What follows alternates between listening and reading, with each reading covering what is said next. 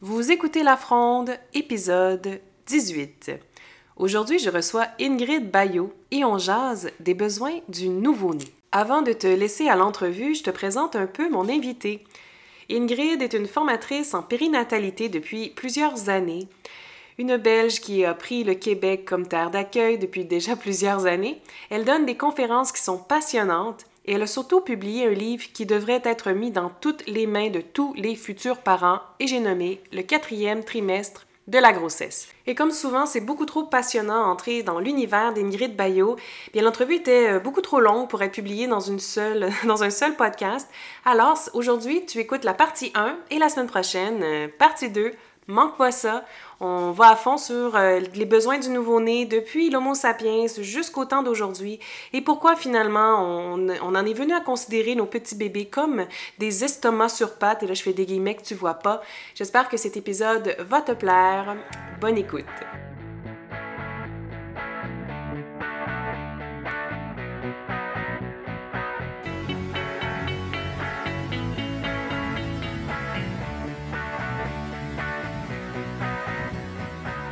Stéphanie Beaubien et j'anime La Fronde, un podcast accessible, bienveillant et un brin controversé pour les professionnels de la périnatalité. Chaque semaine, je reçois des invités où je te jase en solo de sujets qui touchent la périnatalité et les neurosciences. Mon but est d'éduquer et de transmettre mes connaissances à toutes les intervenantes du milieu pour que tous les bébés du Québec partent avec une full tank d'ocytocine d'envie. Je te promets, la fronde, c'est hautement divertissant et en plus, c'est appuyé par la science. Bonne écoute!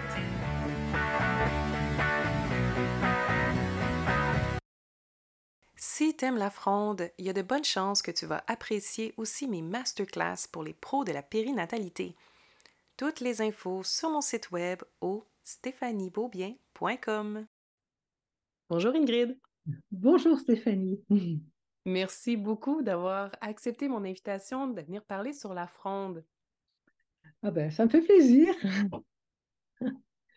La première fois que je t'ai entendue en conférence, Ingrid, c'était pour Nourrisource. Oui, oui. Et quand euh, j'ai fait moi-même ma formation là, pour devenir, euh, pour devenir euh, le, mot m'échappe, voyons. Marraine d'allaitement. Marraine d'allaitement, merci. Oui. Et, oui, c'est la première fois et on parlait de, de comment la communication bienveillante Mmh. Ah, c'est, as fait une analogie avec des tiroirs que ah j'avais adoré. Oui, ma fameuse métaphore des trois tiroirs. Ouais, la métaphore des trois tiroirs. Et j'avais tellement aimé ça que je me suis accaparée de cette, de cette mmh figure de style tellement visuel. Tu avais dit, oui, il ne faut pas balancer son tiroir de connaissances sur la tête des parents. Oui, mais les trois tiroirs, c'est le premier, c'est ce qui nous appartient, c'est notre tiroir personnel, c'est notre histoire. Il ne faut pas mélanger avec l'histoire de l'autre. Tiroir 2, c'est toutes nos connaissances. Et quand on sort des études, on a un tiroir 2 euh, pas mal gonflé, merci, hein, surtout après une formation. Et alors, ça, c'est le tiroir conceptuel. Donc, il y a le personnel, il y a le conceptuel, et puis il y a le tiroir 3 qui est le relationnel. Et le relationnel, la priorité, c'est euh, comment est-ce que je fais alliance avec l'autre, comment est-ce que je le rencontre, comment est-ce que je le rejoins, avec ses soucis, ses valeurs, ses représentations, ses croyances, euh, comment je fais le mieux possible. Et donc ça, c'est tous les outils de communication, tu vois. Euh, et souvent, on est, bon, comme soignant en général, hein, mais souvent dans les relations de l'aide à autrui, l'autre pose son souci et on a entend, souvent on sort son tiroir 2 comme s'il y avait un ressort dans le fond de la caisse là, tu sais, ça sort et on le dit, ceux qui on, explique et on lui conseille quoi faire. Ah, alors qu'on n'a pas toujours évalué correctement. Et c'est ça que tu dis, hein, balancer le tiroir 2 sur la tête des gens, là, tu sais, il sort tout seul avec son ressort et puis blanc, il arrive sur les gens. Alors qu'en tiroir 3, c'est d'abord rejoindre, d'abord évaluer la situation ensemble. Voilà, ma fameuse métaphore. Ouais, je la excellente parce que je trouve qu'elle s'insère tellement bien dans le contexte de périnatalité. En général, à plusieurs échelles, moi, dans mes plusieurs pratiques aussi, euh, dans les contacts différents avec les familles, autant justement en allaitement, en portage ou là, en donnant justement de la, formation continue aussi aux monitrices de portage, j'essaie de, souvent de leur ramener ça, en fait. Que oui, on fait de la formation, on apprend plein, plein, plein de choses, mais le vécu de l'autre personne, ah le, ressenti du parent, le mmh ressenti du bébé aussi, parce qu'on en parlait avec Dominique Porret aussi. Mais Tout ça est, super intéressant et c'est ce que je trouve le plus intéressant en fait dans ton approche, c'est ça, c'est que souvent on ramène à ben, l'humain derrière, l'homo sapiens derrière, ce, petit bébé sapiens là, là. Lui, s'il avait, s'il pouvait parler, qu'est-ce qu'il nous dirait présentement? oui, oui, c'est ça.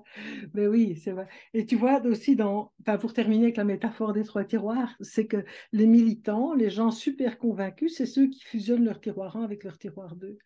Et alors là, je t'assure que c'est une brique qui tombe sur la tête. Hein. Euh, mais c'est valable en périnatalité. Hein. Regarde, dans tous les sujets de la périnatalité, on est tous concernés. Même si on n'a pas d'enfants, on est forcément les enfants de quelqu'un d'autre. Donc la parentalité nous concerne tous.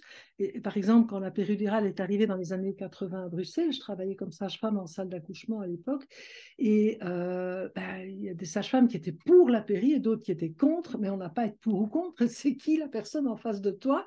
Comment avance son travail? Qu'est-ce qu'elle sent? Quel est son rapport à son corps? Et puis, basta, c'est lui prendre sa décision. quoi. Euh, voilà, enfin voilà, c'était juste pour terminer. et comme tu disais, ce petit bébé sapiens, oh oui, mon Dieu. Mais le bébé, ce qui est intéressant avec les bébés sapiens, c'est qu'on peut observer un sapiens brut de décoffrage, dans le sens qu'il a encore les programmations qu'il avait il y a 300 000 ans, tu vois, dans ses attentes, tandis que nous autres, on émerge d'une culture, d'une psychogénèse, d'influences multiples. Et, et, vu ce qui s'est passé dans l'humanité ces 5000 dernières années, eh ben, on a un petit peu défaussé, disons. On s'est un peu éloigné du, modèle parce que nous sommes a priori une espèce collaborative et, pas juste une espèce. Enfin, quand, quelqu'un disait l'homme est un loup pour l'homme, ça se dit même en latin, c'est plus chic, mais j'ai oublié la phrase. C'est un auteur latin qui disait ça. Mais d'abord, il ne connaît pas les loups parce que les loups sont solidaires.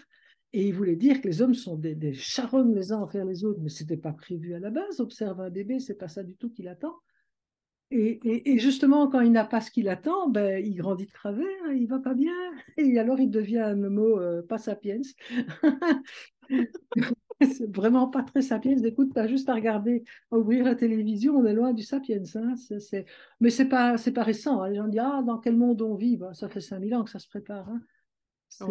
Ça fait 5000 ans qu'on a tout. Enfin, il y, a un tas de trucs qui vont pas euh, dans l'organisation sociale. Quoi. Ça ressemble plus du tout au groupe de collaboration. Maintenant, je ne vais pas idéaliser, hein, c'était pas facile de vivre à la préhistoire, euh, mais l'image de l'homme préhistorique, euh, oui, il y a, d'autres, euh, oui, c'est ça, voilà, mais l'image de l'homme préhistorique qui est une grosse brute qui grogne, non, ça, il faudrait revoir un peu notre copie là, parce que c'est pas ça du tout.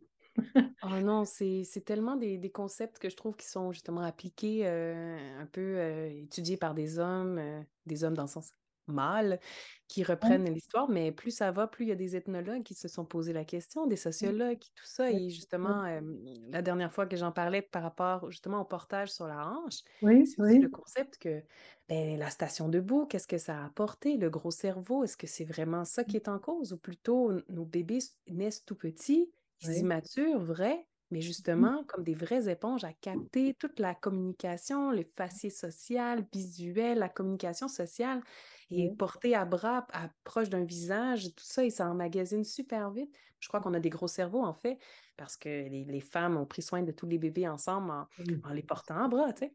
Oui, oui, ça c'est clair. Et tu sais, moi je me dis que si un homme, un qu'on sait que quand un homme fait du portage, du pot à peau, il augmente cette autre prolactine. Donc si biologiquement, si, si, sa biologie, son, son endocrinologie peut se modifier parce qu'il porte un bébé, c'est bien qu'à la base, sa biologie était prévue pour ça aussi. Seulement dans les sociétés qui sont devenues de plus en plus guerrières, hiérarchisées, esclavagistes et expansionnistes, euh, il a fallu à tout prix d'empêcher les hommes de faire trop de prolactine. Hein, ça les rend trop empathiques. Pour faire un bon soldat, il faut faire une brute. Quoi. Donc, il ne faut pas que les femmes s'en occupent de trop. Euh, il faut les mener à la dure et puis qu'un homme ne pleure pas et puis il faut les réduire à leur combativité comme on a réduit les femmes à leur, euh, enfin, à leur capacité reproductive. Mais ces deux réductions ont abîmé le féminin et le maternel, ont abîmé, et la, réduction des humains, enfin des hommes mâles à la combativité a abîmé énormément la virilité. Hmm. C'est les deux, il ne faut, faut, pas se tromper l'ennemi, hein. ce n'est pas les mâles, les ennemis, c'est les grands, c'est certaines structures sociales détruisent l'essence même de l'humanité. Les hommes comme L'inverse pourrait être donc vrai si on a influencé ces contacts-là, on pourrait les re-influencer de l'autre côté, donc plus de peau à peau avec les hommes. Euh, ils ont déjà aussi le cytocine qui monte, donc on pourrait. En fait, c'est plein d'espoir tout ça, là. oui, oui, parce que ça montre 5000 ans, c'est rien par rapport à l'histoire euh, des hominidés d'abord. Euh, et des sapiens, c'est 3 sapiens, c'est 200 à 300 000 ans. Et on s'en va plus vers 300 000 que vers 200 000 d'après les dernières, euh, ce que j'ai pu lire dernièrement. Euh, donc 5000 ans, c'est pas grand-chose c'est les grands. et nous, comme francophones, on émerge directement des civilisations gréco-latines qu'on nous a appris à admirer euh, béatement pendant toutes les études classiques, parce que moi, j'ai encore eu le cours classique, hein, comme euh, je suis une vieille. les déclinaisons latines et tout, il fallait admirer que la, civilisation grecque et latine, c'était le summum de l'humanité. Euh, attends, ils avaient de l'esclavage, ils méprisaient les femmes, ils les enfermaient. Par contre, ils avaient des bordels. Partout, tu enfermes les femmes pour la reproduction, tu as force, immédiatement des bordels qui s'ouvrent. Parce que le féminin est scindé en deux. Tu vois, dans le sexe d'un côté, la reproduction de l'autre. Alors, tu as des mères asexuées, puis après, tu as. Euh, et puis après ça, tu as des pécheresses qui, sont dans les lunes à part. Le christianisme n'a rien inventé. Hein. En fait, je ne parle pas du Christ ici, hein. je ne parle pas des évangiles, je parle de l'institution historique humaine. D'accord, on va, on va être bien clair sur ce qu'on dit. Et euh, le message de Christ, euh, il, les emmerdait un peu. Hein, sa façon de considérer les femmes, euh, il, était, il avait 2000 ans d'avance sur son temps, monsieur. Hein, non, mais c'est blague à part. c'est, ils ont simplement repris ce qui se faisait dans la société romaine. Et tu as, des bonnes sœurs qui font des vœux de chasteté et qui recueillaient, 17e, 18e siècle, il y a des ordres religieux qui recueillaient les femmes qui avait été enceinte en dehors des liens sacrés du mariage et donc qui n'était plus mariable. Ça veut dire qu'il n'était plus rien. Alors tu vois, il y avait des femmes qui faisaient les vœux de chasteté, qui récupéraient les bébés abandonnés par les femmes pécheresses qui n'avaient pas fait le bébé avec le bon mec au bon endroit. Quoi. Enfin, c'est oh, c'est oh. compliqué notre histoire. voilà. Enfin bref, on va émerger de tout ça. J'espère parce que bon, de toute façon, euh, c'est pas viable hein, ce qu'on a installé. Donc, euh, il faudra bien trouver autre chose. heureusement justement qu'il y a des gens comme toi qui questionnent, puis qui ramènent un peu, qui dépoussièrent, là, puis qui ramènent ces choses-là un peu à la, surface euh, et à la saveur 2023 pour remettre un peu tout ça en perspective. Et c'est pour ça que je trouvais ça tellement intéressant de t'avoir sur le podcast mmh. pour que ta voix porte vraiment vers les pros de la périnate. Parce qu'on a une incidence, nous, au, tout début là, de la vie de ces bébés-là, par, par l'entremise des parents, des fois directement sur le bébé, dépendamment de notre, notre mmh emploi. Mais tout ça est comme lié, c'est notre histoire passée, comment culturellement on fait les choses, comment nos parents ont fait les choses, comment nous on se questionne sur comment nous on veut faire les choses. Et en plus, tous ces tiroirs, ces deuxièmes tiroirs qui nous tombent aussi de la part des professionnels qui font les suivis euh, gynéco, les suivis grossesse, les intervenants dans les groupes de famille. oh non, mais là, c'est là qu'on arrive avec tous ces avec le propos, en fait, de, cette saison 2 du podcast, de toutes ces grandes phrases qu'on dit, tous ces, c'est un peu ces mythes de Périnat, tout ce qu'on, les grandes lignes, les grandes phrases qu'on dit, mais ton bébé devrait dormir seul dans sa chambre. Exactement. loin, tout seul dans sa caverne à lui. Puis quand tu comprends les besoins, justement, de, proximité des nouveau-nés, t'es comme, mais ça n'a aucun sens. Et quand j'ai, quand j'ai, j'étais approchée Ingrid, j'ai laissé carte blanche sur qu'est-ce que tu aimerais citer parce que ton histoire à toi et ton bagage est tellement vaste, j'ai l'impression que tu aurais pu en choisir beaucoup. Ouais. Tu as choisi un que j'aime particulièrement, qu'on n'avait pas du tout vu, du tout, du tout, encore sur le podcast, et c'est les besoins des nouveau-nés, mais côté plus estomac, l'œsophage, la bouche, les besoins de succion. Donc là, on n'est pas du tout dans le podcast, on n'a encore pas, en tout parlé de ce côté-là des besoins du nouveau-né. Très contente que tu l'aies apporté. Est-ce que tu veux nous parler un peu de ce mythe-là? Pourquoi tu l'as choisi? Qu'est-ce que c'est exactement? Qu'est-ce qui te dérange là-dedans? Ah, c'est parce que chaque fois que je vois passer sur les réseaux sociaux des, des, toutes des élucubrations, des réflexions sur le fait que le bébé a l'estomac d'une taille, d'un pois chiche, d'une cerise, d'un abricot, d'un œuf, et qu'à partir de là, on explique ses comportements et ses besoins alimentaires, ça me rend dingue. Ça me rend dingue ça montre à quel point on ne connaît pas le bébé. Tu sais, parce que le, bébé tube digestif euh, fait partie de l'appauvrissement de la représentation du bébé. Parce qu'à partir du moment où tu mets un bébé tout seul à l'écart dans sa chambre, la seule chose qui lui reste pour appeler, c'est pleurer. Donc déjà, on a dit, le bébé s'exprime que par les pleurs, ce qui est faux. Si on comprend les signes d'engagement et de désengagement, qu'on appelle aussi signes d'un comportement d'approche et de retrait, et de retrait, il y a tout un langage corporel autour du bébé euh, qui précède les pleurs. D'accord? Alors, je ne dis pas qu'il pleure plus, hein. je ne veux pas vendre des salades, mais il y a moyen quand même de, de repérer tous ces signaux-là. Même chose pour voir si un bébé est prêt à téter ou pas. Simplement, il faut comprendre que où ou dans notre culture, c'est théoriser le bébé humain ces derniers siècles.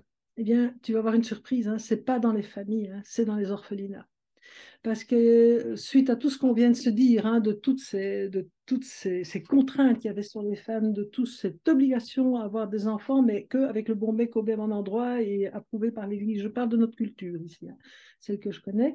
Euh, il y a eu beaucoup d'enfants abandonnés pour toutes sortes de raisons. D'abord des enfants dits illégitimes, hein, donc euh, qui arrivent trop tôt. Ou euh, même dans les familles bourgeoises, on s'est mis à abandonner aussi des enfants pour ne pas disperser l'héritage. Assez curieusement, l'abandon d'enfants était quelque chose de très, très admis, comme la mise en nourrice, qui est une forme d'abandon aussi.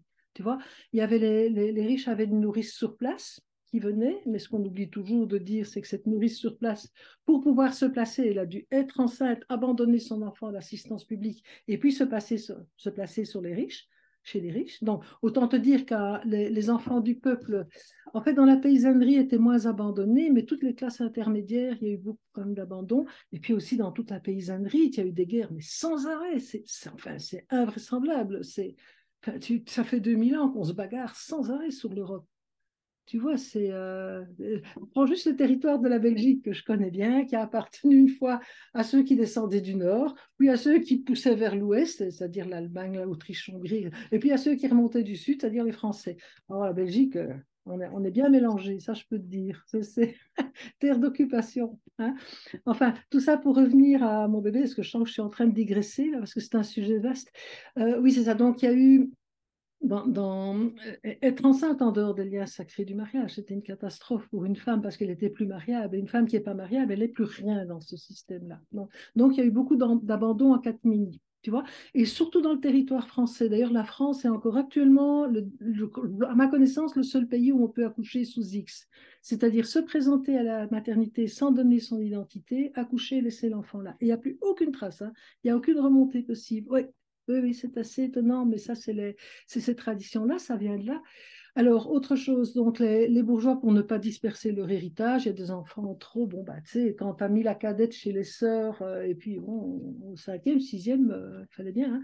Et donc aussi, tu vois, tous ces enfants de ces femmes qui se plaçaient en nourrice, qui abandonnaient l'assistance publique, et puis aussi dans les enfants des bourgeois, des moyens, et de tous les petits artisans, hein, ils mettaient très facilement, surtout dans les grandes villes françaises, ils mettaient leurs enfants chez des nourrices, euh, dans la ceinture des nourrices qui étaient autour, les paysannes qui habitaient autour des villes, euh, je ne vais pas dire arrondissaient leur fin de mois parce que ce n'était pas un salaire mensuel, mais enfin bon, améliorer l'ordinaire, disons, en ayant deux, trois, quatre enfants, nourrissant plus. Donc autant te dire, les taux de mortalité étaient effrayants. Hein. C'est, euh, il faut lire dans Madame Bovary de, de, Flaubert. Tu as un exemple comme ça, tu vois qu'elle est là, elle, met son enfant en nourrice parce que tout le monde fait pareil dans la petite bourgeoisie. Elle est femme de médecin et là, enfin médecin, enfin les médecins de l'époque. Hein, hein, et euh, le, le, gars c'est pas une lumière, hein, son mari à Madame Bovary. voilà. Euh, et, donc voilà, elle s'embête. Et c'est une grande. Enfin, elle a passé, elle a passé son adolescence chez les bonnes sœurs qui lui ont mis l'évangile et des romans à l'eau de rose dans la tête. Et elle est absolument incapable de s'adapter à la vie adulte. C'est incroyable qu'on a massacré des femmes comme ça. Enfin bref, euh, c'est euh, donc tu vois qu'il y a beaucoup d'enfants abandonnés. Et juste pour te donner un exemple, à la fondation de l'Hospice des enfants trouvé à Paris, la première année, il y en avait quelques centaines, mais un siècle et demi plus tard, ils avaient presque 2000 enfants par an abandonnés. Alors, c'est la plus grosse ville de France, mais quand même, quand 2000 par an, c'est beaucoup. Hein donc, ils ont mmh. dû trouver une façon que ces bébés-là, sous leur charge, ben, survivent, en fait. C'est ça, ils survivent. Ah oui, on n'est pas dans le développement, ici, dans la survie. D'accord? Donc, je veux dire, au départ, c'est des religieuses. Bon, tu as des instituts, tu as, beaucoup de religieuses qui s'occupent de ces enfants-là, qui font ce Au moins, on les baptisait, parce que, bon, on est dans un monde qui est très chrétien, et c'est mieux de mourir humain baptisé dans une culture que d'être bouffé par les loups à l'orée de la forêt. Non, non, mais enfin, c'était ça. Hein. Ou de mourir de froid sur les marges de l'église, tu vois? Donc, il y a eu même des tours d'abandon. On mettait les enfants dedans, on tournait, on agitait la cloche, et la, la sœur qui veillait de l'autre côté reprenait le gamin. Et, euh, et ça n'avait pas l'air facile, c'est parce qu'il y avait, il y avait quand même beaucoup, il y a beaucoup de pauvreté aussi. La, les guerres amènent énormément de pauvreté, amènent beaucoup de richesse aux uns et beaucoup de pauvreté aux autres. Ça, ça n'a pas changé, hein, si tu écoutes les nouvelles. Euh, bon, hein, et, euh, et, et, donc, la pauvreté aussi va faire abandonner. Donc, bref, dans, dans ces, ces orphelinats, si tu veux, ces, ces hospices d'enfants trouvés, euh, ben, ils sont nourris comment? De l'eau du puits. C'est ça, ils n'ont pas des nourrices euh, pour chaque bébé. Pas assez. Non, non, il y avait quelques nourrices humides, mais c'était surtout des nourrices sèches, c'est-à-dire des femmes qui donnent la bouteille. La bouteille à goulot étroit qu'on ne peut pas laver. Un petit bout de chiffon, un petit bout de cuir. Hein. D'ailleurs, ça s'appelait des tu-gosses à l'époque. Alors, gosse en France, ça veut dire petit bébé. Hein. C'est les gamins, quoi, comme on dit. tu vois hein. Donc, euh, l'eau du, du puits, des, des, des, cruchons de lait qui arrivent à la, de la campagne euh, avec des carrioles à cheval, non pasteurisés, de l'eau pas bouillie, des biberons pas lavés. Donc, autant te dire, dans la, les taux de mortalité sont incroyables. Hein. C'est 70 à 90 avant un an.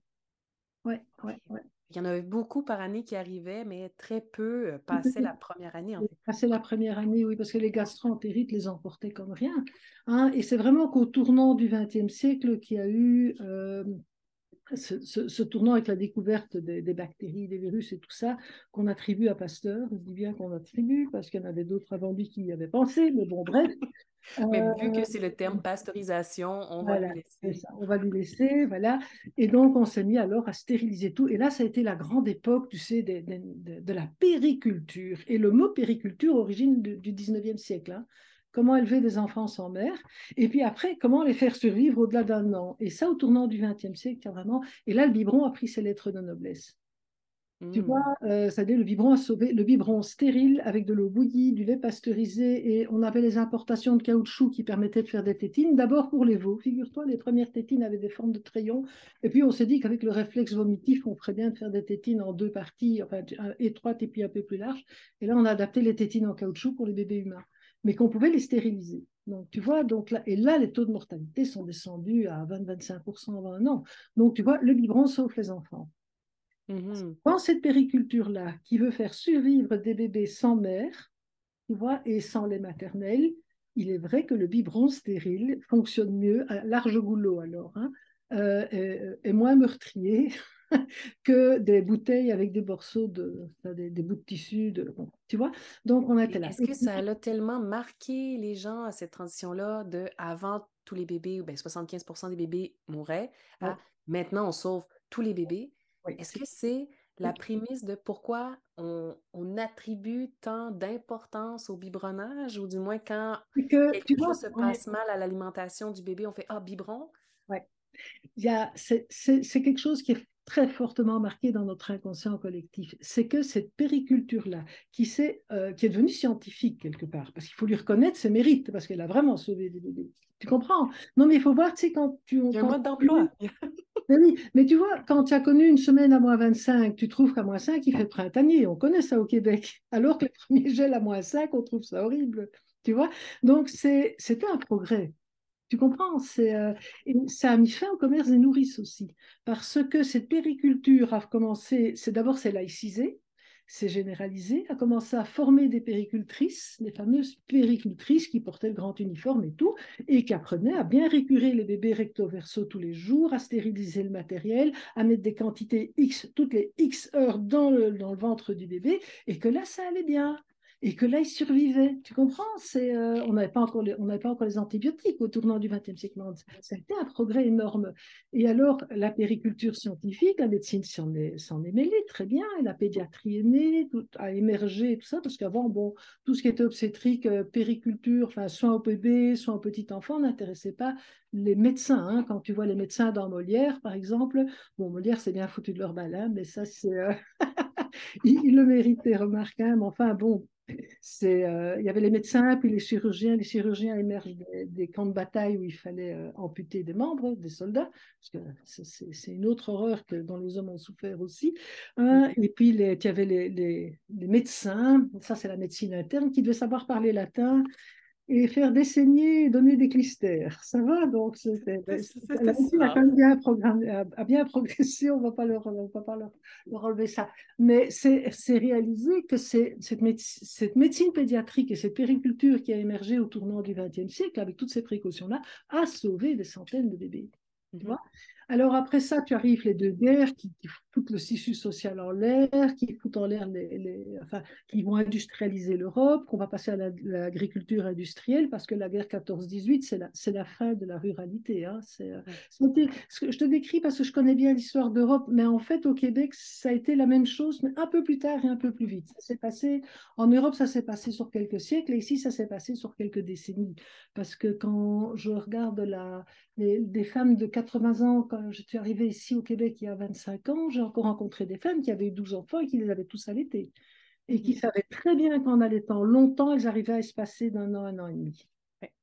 Tu vois, donc ça, il y avait encore cette connaissance-là. Et puis, ça s'est perdu. La mère de mon conjoint québécois, euh, elle, a eu trois elle a eu trois enfants, mais c'est pas grâce à l'allaitement. Elle, elle, a espacé autrement. Elle, elle, avait une certaine liberté d'esprit ce qui n'était pas le cas dans les campagnes. C'était une femme, elle, elle venait pas de la campagne, quoi. elle venait déjà de la ville, et elle, avait, elle venait d'un milieu plus instruit. Donc, la... Mais enfin, il y en a encore qui ont eu, euh, dans, sa génération, ces femmes qui sont nées en 20, 30, dans les années 1920-1930, là, qui seraient centenaires maintenant, il y avait encore euh, la pression de l'Église ici au Québec. Oui, ma grand-mère a eu 11 enfants. Ah oui, c'est ça. Oui, oui, oui. Et puis après, tu vois, ça, ça a viré bout pour bout, comme on dit. Hein. C'était la... Ma mère, une seule. Ah oui, c'est ça. Oui, ben, écoute, elles ont vu assez ce que ça faisait. Euh, Stéphane, on est... il y a quelques femmes qui choisissent d'avoir 5, 6, 7 enfants. Ça, c'est leur choix individuel. Mais l'imposer à tout le monde, c'est une horreur. Hein. C'est d'une violence, c'est d'une violence sociale incroyable. Mais enfin bon, je vais revenir à l'histoire de mes bébés là. Hein. Tu vois, donc là. Oui, on, y vient là. Et, restez là avec nous là. Tout ça fait du sens. On C'est ça. Donc, tu, imagines comment peut-on survivre en s'occupant de bébés qui sont sans mère, qui pleurent tout le temps? Mais La seule manière, c'est d'avoir des représentations croyances où tu te sens suffisamment bonne dans le travail que tu fais et où tu arrives à faire ton boulot avec tous ces bébés-là. C'est-à-dire les nourrir aux 4 heures, avec des quantités très précises de choses préparées très stérilement et alors au moins une fois par jour euh, les laver parce, et stériliser tout le matériel, comme ça ils ne se contaminent pas. Hein, et alors, dans, avec les grands progrès, tout ça, les mettre une fois par jour dehors. C'était, ça, c'est la périculture d'orphelinat. Quoi. Mais c'est mieux que ce qui se passait au 19e. Tu comprends? Tu, tu vois l'évolution. Alors, un autre intérêt, c'est que dans toutes ces écoles de périculture, il y en a des péricultrices qui se sont placées dans les familles riches. Donc, les familles riches, au lieu de mettre leurs enfants en nourrice, ont préféré avoir une nurse à la maison. Mais au moins, ils gardaient leurs enfants près d'eux. Et comme ils voyaient leurs enfants évoluer, il y a eu là un réémerveillement du tout petit enfant. Parce que sinon, jusque 7 ans, c'était rien, quoi. Tu sais, c'est un truc digestif avec alarme. J'ai encore des copines de mon âge qui pensent ça. Hmm. Alors qu'elles ont eu des enfants dans les années 80. Tu sais, bébé, c'est un tube digestif avec alarme. Mais alors, comment ça se fait que cette périculture d'orphelinat s'est généralisée? Tu vois, c'est faut pas oublier qui, s'accouchait à l'hôpital parce que l'hôpital est un lieu, enfin la maternité, ce qu'on a appelé les maternités, sont un lieu de transmission maintenant. Mais comment ça se fait que les transmissions de génération en génération? Bon, je t'ai dit d'abord deux guerres qui ont quand même touché le Canada aussi, hein, parce qu'on a envoyé plein de parachutistes se faire tirer comme des.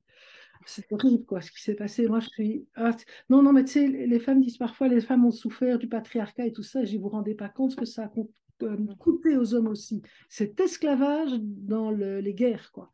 Eh il faut lire des témoignages des hommes qui ont survécu aux tranchées, mais c'est horrible, c'est horrible. Et puis, euh, de toute façon, bon, bref, je vais revenir à mon sujet. non, c'est parce qu'on dit toujours le patriarcat, le patriarcat, mais il ne faut pas oublier le patriarcat, c'est plus une structure sociale d'esclavagisme où chaque strate exploite celles qui sont en dessous et chaque strate a peur de perdre ses privilèges. Mmh tu vois, donc c'est une, façon de séparer tout le monde et séparer, c'est pour régner. Et à qui est-ce que ça profite? Ben, Regarde qui, est, qui, a les plus gros capitaux. Voilà, et ça c'est euh, écrit partout, hein, c'est très bien. Voilà, voilà. Ok. Hein, donc c'est. Euh, pour, pour, revenir, pour revenir à ça, oui, c'est ça. Donc, on est avec notre périculture, qui attire ces lettres de noblesse en médecine. Parce qu'on arrive à faire, pour la première fois dans l'histoire de l'humanité, on arrive à faire survivre en masse des enfants qui n'ont pas de mère et pas de lait maternel. C'est une première dans l'histoire des sapiens. Et comme ça marche, le biberon va avoir toute une aura, quoi, le biberon qui fait aux enfants. Alors, qui accouchait à la maternité? Parce que là aussi, c'était un gros vivier d'abandon d'enfants, c'était la maternité publique. Alors qui, qui, draine un peu de monde au départ, puisque au départ, euh, les, femmes s'accouchent chez elles, hein, les, paysannes. Mmh. Les, paysannes, c'est encore la majorité de la population jusqu'à la guerre 14-18. Hein. Donc les paysannes s'accouchent chez elles en s'entraidant. Bon, il y a des sages-femmes qui émergent de ça, des, des, des, matrones. Comme on disait, bon, c'est vrai qu'elles étaient, enfin, on les a décrites comme ignorantes, mais quand tu vois à la même époque ce que connaissent les médecins, il ferait bien d'informer. Hein. Euh, bon, c'est normal. C'est intéressant parce qu'on on, pourrait penser que c'est l'inverse, en fait, que c'est les, gens avec peu de moyens qui allaient dans les hôpitaux. Oui, c'est ça, c'est ça. C'est ça. Oui, oui. ceux qui avaient plus les moyens restaient chez eux. Ah oui, absolument. Alors, soit qui avaient peu de moyens, soit qui étaient dans un tissu social suffisamment dense, pour, comme la, paysannerie, pour s'accoucher chez elles, d'accord? Et alors, dans les, grandes bourgeoises et la noblesse, s'accouchent chez elles, évidemment. Hein, là, ils s'accouchent chez elles, ils ont des, ils ont des nurses, ils ont de l'aide, ils ont des sages-femmes. Regarde les sages-femmes de Louis, euh, de, la royauté française. Elles ont laissé leur nom, mais évidemment, j'ai oublié. Bon, je ne suis pas très férue sur la royauté française. Hein. Et donc, bref, donc tu vois, il y a ça. Alors, comment ça se fait que toutes les femmes vont accoucher à l'hôpital? Comment ça s'est passé, ça? Parce que même au Québec, euh, beaucoup de femmes étaient. Bon, on parlait de ma grand-mère tantôt. Oui. Je crois, je ne me rappelle pas le nombre, mais il y a un moment où ma mère est la plus jeune des, filles, et la mm-hmm. deuxième plus jeune. Elle, pas, sa mère l'a pas accouchée à la maison. Elle est née en, milieu hospitalier. il y en a beaucoup d'autres d'avant qui sont qui a accouché à la maison. Hein. Donc, moi, je me suis toujours demandé, malheureusement, ma grand-mère n'est plus là pour le témoigner, mais comment, comment tes femmes ont fait ce switch-là? Oui, c'est ça. C'est mon père est né à la maison, mmh. tu vois, mais son troisième frère est né à l'hôpital. C'est l'après-guerre. Tu vois, ça, c'est l'après-guerre. C'est que euh, on a voulu. Ah, l'après-guerre, n'oublie pas, c'est le règne de la médecine chimique toute puissante qui arrive, hein, financée par les grandes fortunes de la planète. Donc, on va se mettre à descendre toutes les approches euh, toutes les approches non chimiques, si tu veux. Donc, on veut commencer aussi à regrouper les malades et les femmes enceintes. Donc, on va commencer à inviter toutes les femmes à, l'hôpital. Hôpital qui, il est vrai, vu l'état de malnutrition de la population et vu l'état où, les femmes connaissent très mal leur corps, hein, n'oublie pas, les, les femmes n'ont pas droit à leur corps. Hein, leur corps appartient à l'Église, à l'État et à leurs hommes, tu vois. Donc, euh, et, et, très, les grands, et même les bourgeoises, hein, elles portent le corset depuis qu'elles sont toutes petites donc c'est pas des femmes qui respirent, c'est hein, c'est pas des femmes qui bougent, qui se, c'est pas des femmes qui sont bien dans leur bassin, dans leur corps, on, on oublie tout ça. Et vu cet état-là, ça amène quand même beaucoup de complications obstétricales et que l'hôpital offre dans la deuxième après-guerre, donc dans les années 50, la découverte des, sulfamides, donc des antibiotiques, des progrès dans l'anesthésie et surtout, surtout, depuis quelques années, des progrès, immenses progrès dans l'hygiène hospitalière. Ça, c'est mmh. vraiment, c'est ça qui va marquer l'hôpital n'est plus un lieu où les, les, femmes meurent en masse de fièvre puerpérale. Alors, c'était le cas. C'était le cas. Euh, ça, ça a été c'est très marquant, ça, quand on apprend ça la première fois, que tu passais d'une d'une femme qui a un accouchement, puis ensuite, oh, une petite, euh, on enlève un foie, ah, finalement, là, Attends, on va disséquer des cadavres. De l'autre côté. Oui, oui, oui. Attends, il passait de la salle de dissection, hein. Et ça n'avait pas les mains. Ah non, Chemelwes, qui est un médecin suisse, on avait eu le pressentiment et on lui a ri au nez. Il est mort fou, le pauvre homme, mais il avait, il avait le pressentiment. Et alors, il remarquait aussi que dans les ailes tenues par les sages-femmes, il n'y avait pas de médecin qui rentrait, qui sortait, qui faisait des dissections. Il y avait moins de fièvre puerpérale. Mmh. Tu vois, alors les femmes, avaient très... les femmes qui étaient pauvres et qui devaient s'accoucher à, l'hôpital, mais elles mouraient de trouille. Hein. En plus, elles servaient de matériel pédagogique aux étudiants en médecine. Hein, ah, super. Ouais, ne mettaient pas de gants, ils ne se pas les mains. Tout va bien. Euh, donc, non, non, c'est vrai, écoute, c'était plus les maladies vénériennes, parce qu'il y avait quand même euh, maladies, il n'y avait pas le sida, mais enfin, il y avait la syphilis, mmh. il y avait d'autres choses aussi, c'était quand même pas très. Bref, donc les femmes. Est-ce qu'elles étaient un peu comme on les imagine maintenant? Est-ce que c'était la, la maman et les bébés ensemble, ou ils avaient déjà la pouponnière? Non, il y a toujours eu pouponnière parce que les femmes qui s'accouchaient à la, maison voulaient, à l'hôpital, voulaient, avant, hein, je parle avant que l'hôpital ne devienne à peu près sécuritaire, euh, celles qui accouchaient là, c'était des pauvres. Et alors, au début de l'ère industrielle, tu as eu beaucoup de femmes qui travaillaient euh, des, petits métiers dans les ateliers, dans, ou comme, bon, comme boniche, si tu veux, chez les riches dans la nouvelle bourgeoisie, et qui n'avaient pas de lieu pour elles, qui habitaient dans les greniers, qui habitaient dans les caves et tout ça.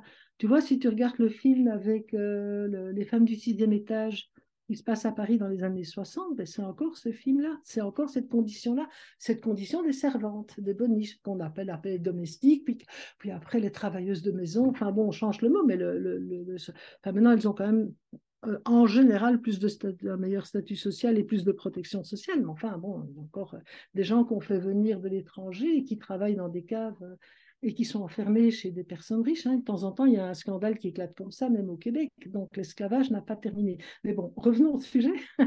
Hein, donc euh, les femmes avaient très peur d'accoucher à l'hôpital et dans l'après-guerre, avec tous ces progrès de l'hygiène qui se profilaient quand même depuis quelques années, et puis l'arrivée des antibiotiques, de la césarienne d'urgence, des meilleures techniques obstétricales, l'hôpital est devenu plus sécuritaire et on a fait un gros battage pour que les femmes n'accouchent plus chez elles. C'était plus facile d'avoir accès à un médecin puis on a aussi descendu le métier de sage-femme qui a été présenté comme euh, complètement rétrograde euh, et, pas au courant, etc. Enfin bon, il y a eu beaucoup de choses qui n'étaient pas très nettes là. Bref, les femmes ont accouché massivement à l'hôpital. Mais à l'hôpital, quelle était la périculture qui prévalait? C'était la périculture d'abandon. Il y a toujours eu des pouponnières à l'hôpital, puisque c'était les femmes pauvres qui venaient s'accoucher et qui soit mouraient très vite en couche, soit euh, se carapataient en laissant leur bébé sur place. Donc, ils n'ont pas changé leur façon de faire, en fait. Ils avaient le même manuel, mode d'emploi. Ils ont continué, même si la mère était toujours vivante. Et là. Vivante, motivée à garder son bébé, mais il fallait qu'elle se repose. Et n'oublie pas que les grandes bourgeoises avaient déjà une tradition de se séparer de leur bébé, puisqu'elles avaient des domestiques à la maison. Et donc, il a fallu offrir à ces femmes riches, avec ces femmes qui avaient, bon, qui avaient le meilleur statut social, les mêmes services, que, que les mêmes services, si tu veux, que les domestiques leur donnaient à la maison. Donc, on a laissé les pouponnières ouvertes.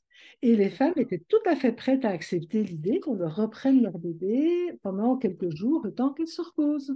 C'était rentré dans les mœurs depuis longtemps. Donc, il ne faut pas dire que c'est l'hôpital qui a séparé les bébés des mères. L'hôpital était une structure faite pour les mères qui abandonnaient rapidement leur enfant ou qui mouraient en couche parce que fièvre opérale. Donc, ils se retrouvaient avec plein d'orphelins. Donc, il y a toujours eu des pouponnières et de là, ils passaient à l'orphelinat aux hospices des enfants trouvés.